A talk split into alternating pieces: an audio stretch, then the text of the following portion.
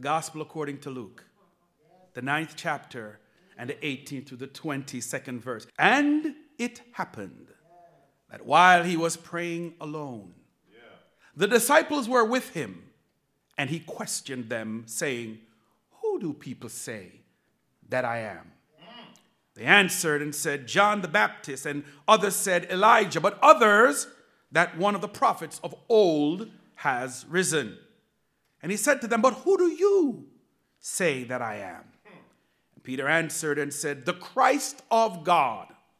But he warned them and instructed them not to tell this to anyone, saying, The Son of Man must suffer many things and, and, and be rejected by the elders and chief priests and scribes, and be killed and be raised on the third day. I want to begin by telling you two very different stories that occurred this past week that I believe paint a really, really good picture of race relations in this nation. The first story is of a video that has now gone viral, which shows two teenagers fighting in a mall in New Jersey. Yeah, yeah. From the video, the altercation began with what appeared to be a white young man challenging what appeared to be a black young man.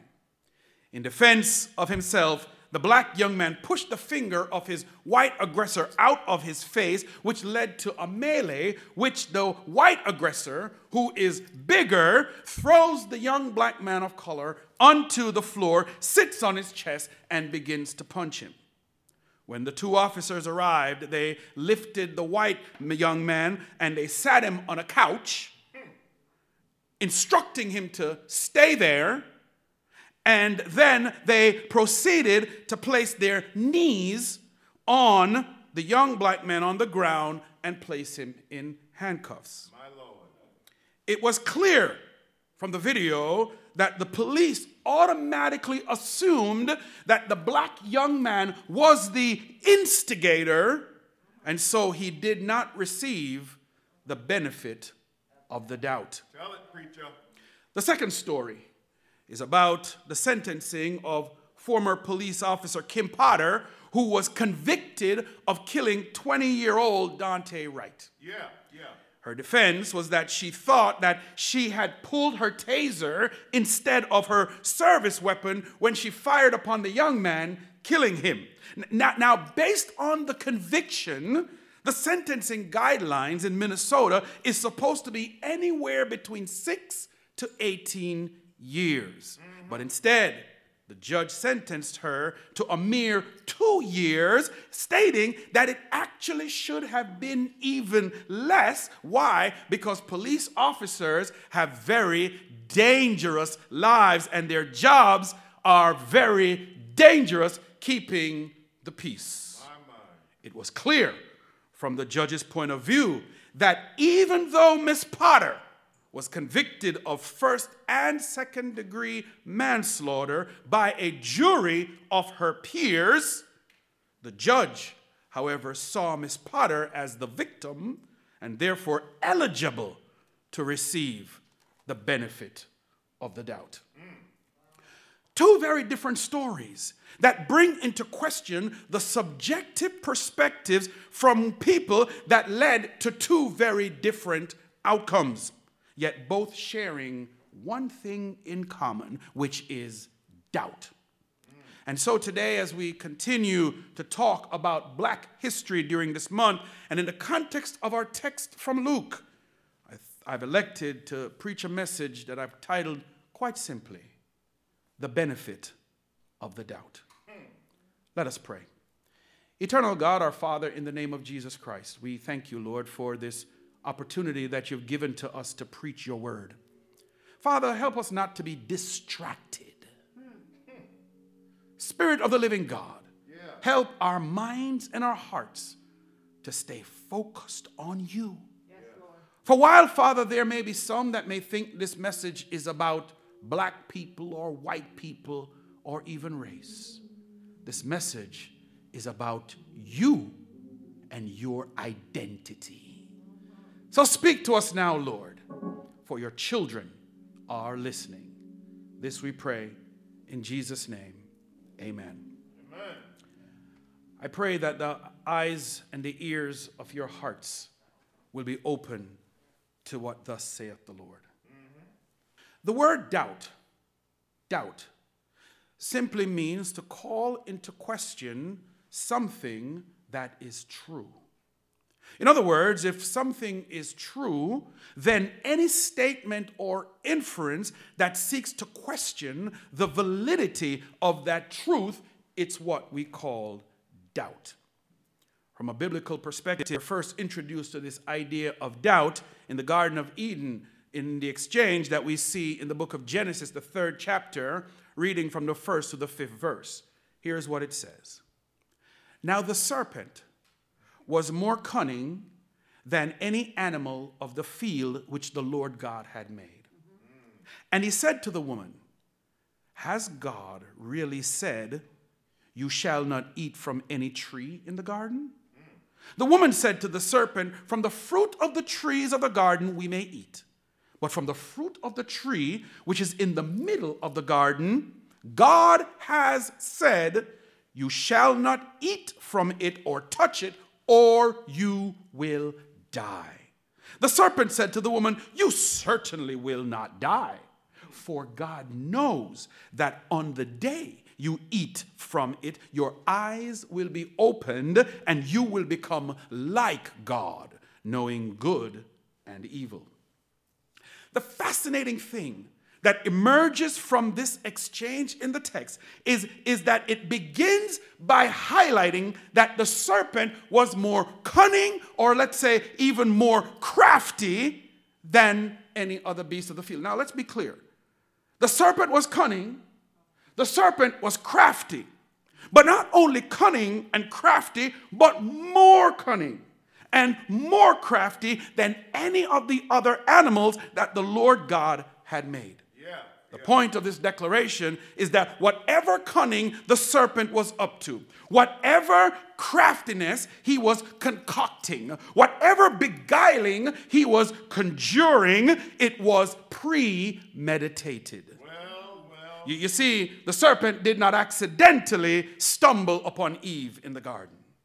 The, the, the, serpent did not accidentally initiate a conversation with Eve in the garden. The serpent did not accidentally beguile Eve in the garden. The serpent was intentional and its actions were premeditated. Yeah. Brothers and sisters, in a similar way, the serpent did not accidentally fire 41 shots, killing Amadou Diallo. The serpent's noose did not accidentally find its way around the necks of countless African Americans. The serpent's dogs were not accidentally dispatched on John Lewis and others on the Edmund Pettus Bridge. And yeah. make no mistake about it, the serpent, make no mistake about it, the serpent did not accidentally put its knee on George Floyd's neck. Yes, sir. Yes, sir. No, no, no. The serpent was intentional and its actions were premeditated. And because the serpent's actions were premeditated, Satan, you're on notice. Because the serpent's actions were premeditated, the serpent cannot be given the benefit of the doubt. Well, well. By saying it this way, yeah. I'm making the case that a premeditated act is a willful intent to make something happen. And in the case of Eve in the garden, the serpent, true to its nature, willfully intended to kill Adam and Eve. But the serpent was crafty. So instead of acting directly on its intent to kill, it, it, asks a question it asks a question Has God really said, You shall not eat? This is the first known seed of doubt that was planted. And it is a very powerful tool, hear me, brothers and sisters, when it is used with premeditation. Uh, did, did, did, he, stay with me. Did, did she really mean to pull her taser instead of her gun? Doubt. Didn't it look like a gun even though it was a cell phone? Doubt.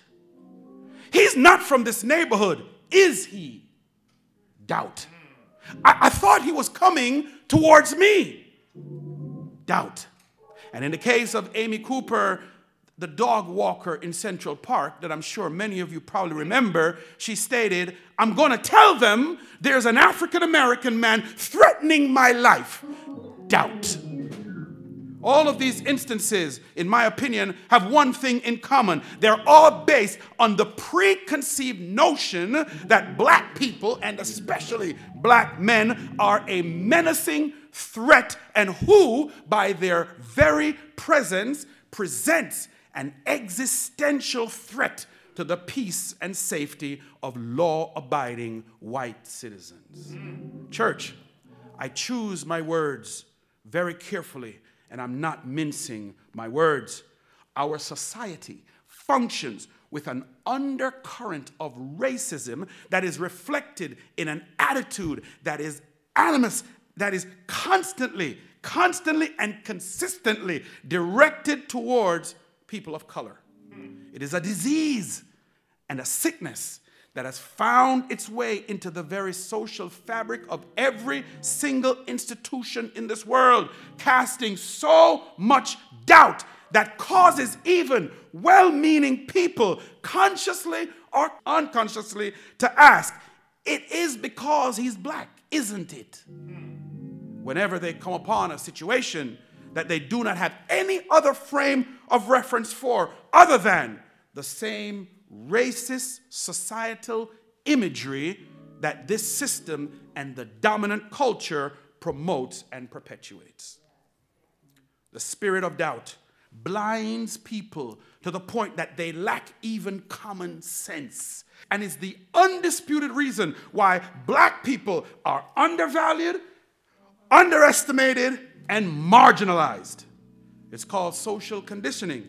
And according to radio talk show host Joe Madison, these three are the manifestations of the belief that white is superior and black is inferior.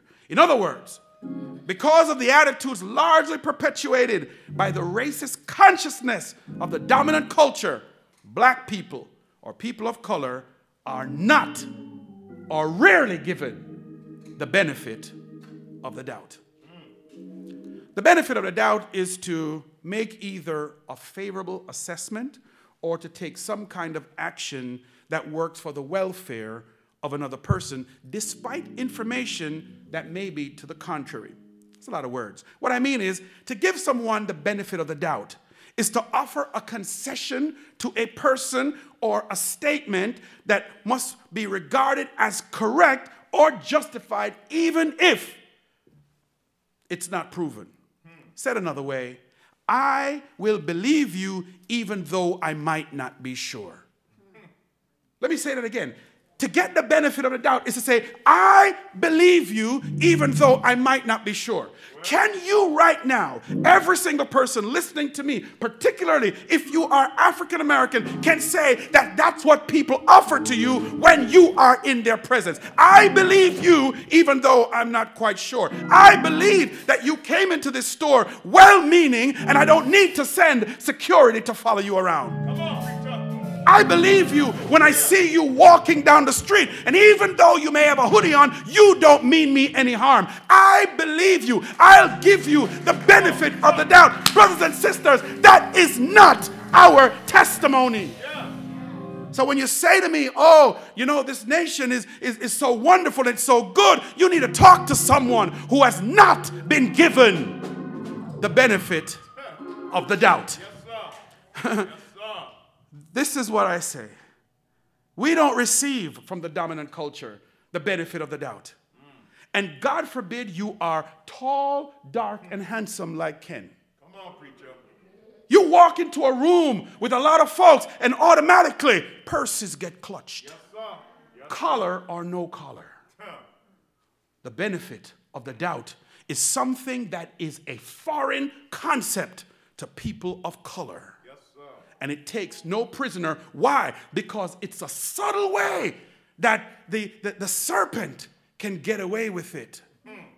is this really your apartment or are you visiting someone? Is this your neighborhood? Do you how did you get that car? Mm. Are you hearing what I'm saying, church? I'm talking about not receiving the benefit of the doubt. But I've digressed. Luke, the ninth chapter, the 18th to the 22nd verse, says, And it happened that while he was praying alone, the disciples were with him. And he questioned them, saying, Who do people say that I am? They answered and said, John the Baptist, and others say Elijah, but others that you are one of the prophets that has risen from old. And he said to them, But, but, but, but, but, but, who do you say that I am? And Peter answered and said, The Christ of God. But he warned them and instructed them not to tell this to anyone, saying, The Son of Man must suffer many things and be rejected by the elders and chief priests and scribes and be killed and be raised on the third day. The text here is pretty straightforward, John, in the sense that Jesus first asks his disciples, Who do people say that he was? This is a question about society, or as I like to call it, the dominant culture's view of his identity. You see, by this time, Jesus had performed many miracles, including the healing of people of various diseases, up to and including even raising the dead. Jesus' fame, we know, grew all over Palestine, and his popularity had progressed to the point that he would even try to pull away and to get by himself. But what? People would somehow find him, and then there would be so much crowd around him that he didn't even know what to do. A great way to think about Jesus' fame at this point is like our modern day celebrities. And I, I was trying to think of celebrity, but I couldn't think of too many. But if someone happens to spot, say, Kim Kardashian or some such person in a coffee shop, it wouldn't take long before the paparazzi and crowds of fans begin to interrupt her own quiet time. So it was with Jesus. You see, he could not easily find a moment of peace in any place. So the Palestinian world or that dominant culture had a perception of Jesus, and it is regarding that perception why Jesus asked the question Who do these people say that I am? In reflecting on this question, especially during Black History Month, here is what I want to ask you Who do people say that we are? Do people say that we as black people are? What is the dominant culture's view of who we are? Well, I can give you a few responses if you don't mind, and you can judge them to be true or not. Some people would say black people are shiftless and lazy. Black people are always angry and aggressive. Black people are prone genetically to violence. Black people have limited intellectual capacity. Black people are all on welfare and they're leeches on society. Black people are, are mostly athletic and so they should just shut up and dribble. Notice all of these criticisms are focused on what people think we do or don't do instead of focusing on our identity, meaning who we are. So Jesus asks the question Who do people say that I am, to which comes the response eh, John the Baptist, maybe Elijah, one of the prophets that has risen.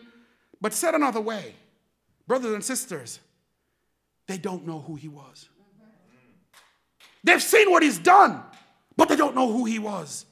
Despite everything that Jesus had done, they still did not know who he was. Despite turning water into wine, they didn't know him. Despite raising the dead, they didn't know him. Despite healing the sick, they didn't know him. Despite all of this, they did not know who Jesus was. And it is the very same for me and for you in this nation as well. Despite Despite fighting in every war since the Civil War, they don't know us despite contributing to the scientific, cultural, technological advancement of this nation, they don't know us.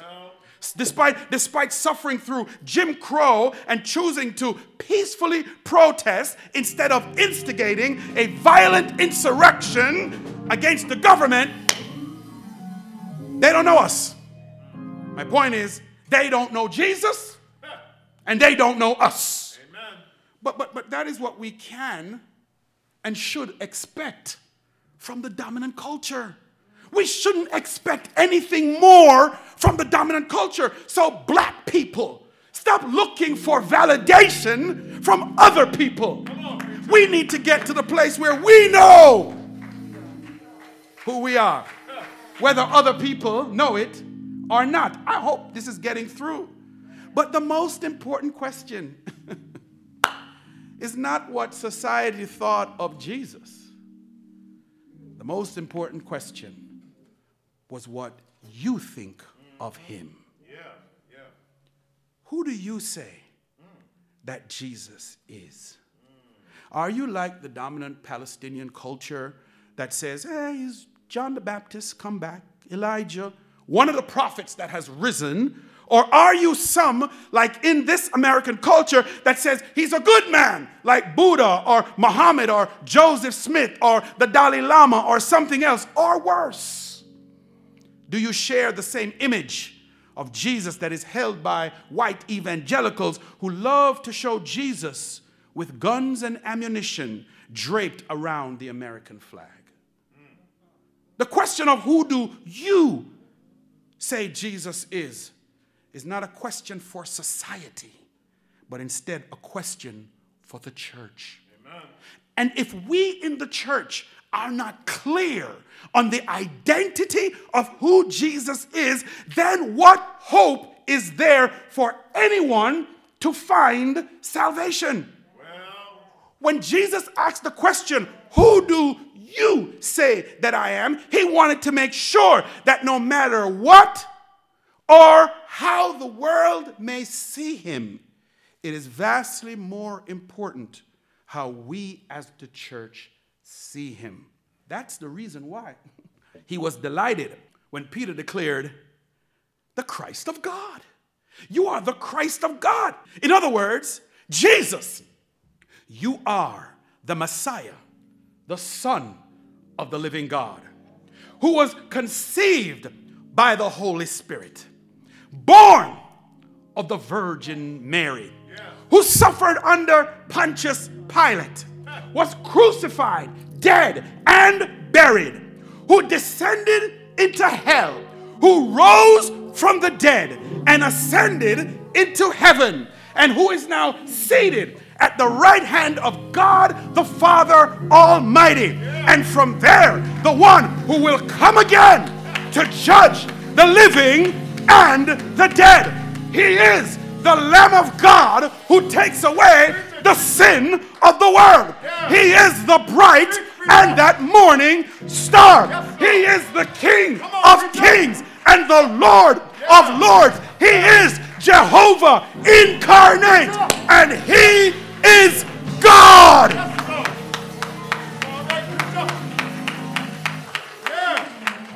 This is who Jesus Yes, is. yeah. And church, Yeah. if we don't know this, then we don't know him. And without any doubt, I am telling you, this is the truth. Yes, Lord.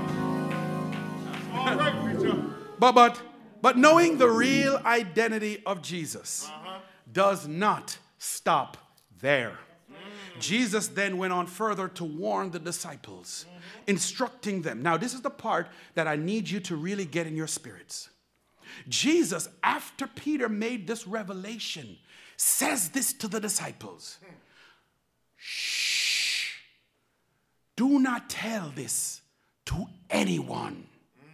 The Son of Man must suffer many things and be rejected by the elders and the chief priests and the scribes and be killed and be raised on the third day. Jesus told his disciples not to tell anyone about his true identity because this information was going to be costly, not just to himself, but to them as well.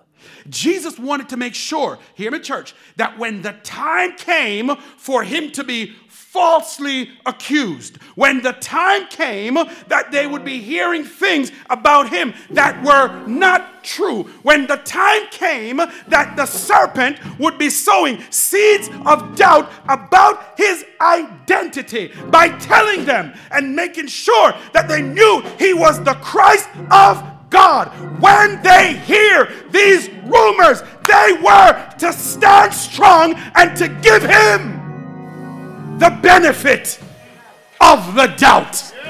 He wanted to make sure that they knew who he was from himself. So when you hear the lies, they were to give him the benefit of the doubt. When he was charged with blasphemy, give him the benefit of the doubt. When they accused him of being a drunkard, give him the benefit of the doubt. When they accuse him of breaking the law, give him the benefit of the doubt. When they accuse him of being a false prophet, and of course, when they accuse him of sowing seeds of sedition in an insurrection against Rome, give him the benefit of the doubt. Yeah, yeah, yeah.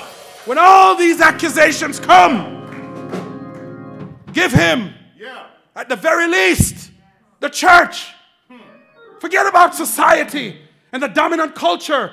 At the very least, the church Yeah. must be clear on who he is Yes, so we can give him the benefit of the doubt. Yes. So today, Yeah. today, I make a very simple appeal to everyone black, white, green, yellow, pink, indigo, violet, and all points in between. If you have even, come, Holy Spirit,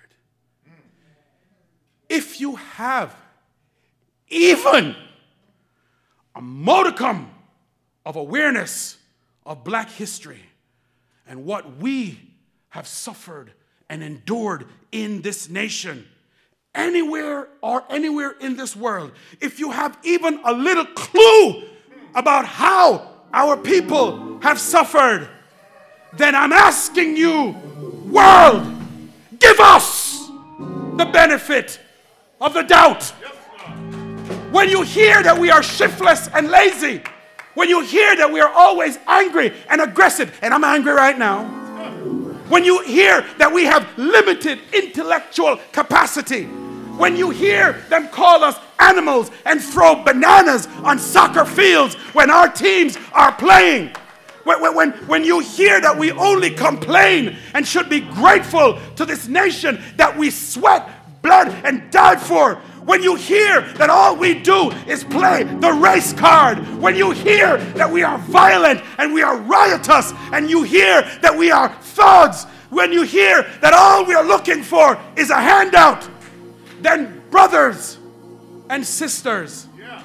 reject vehemently those racist stereotypes and points of view that others choose to hold and to give us the benefit Yes, of the doubt.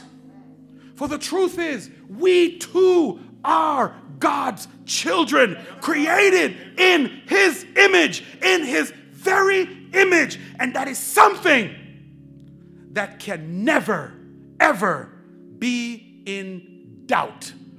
No matter how crafty or even how cunning that serpent might be. We are a royal priesthood. We are a chosen generation.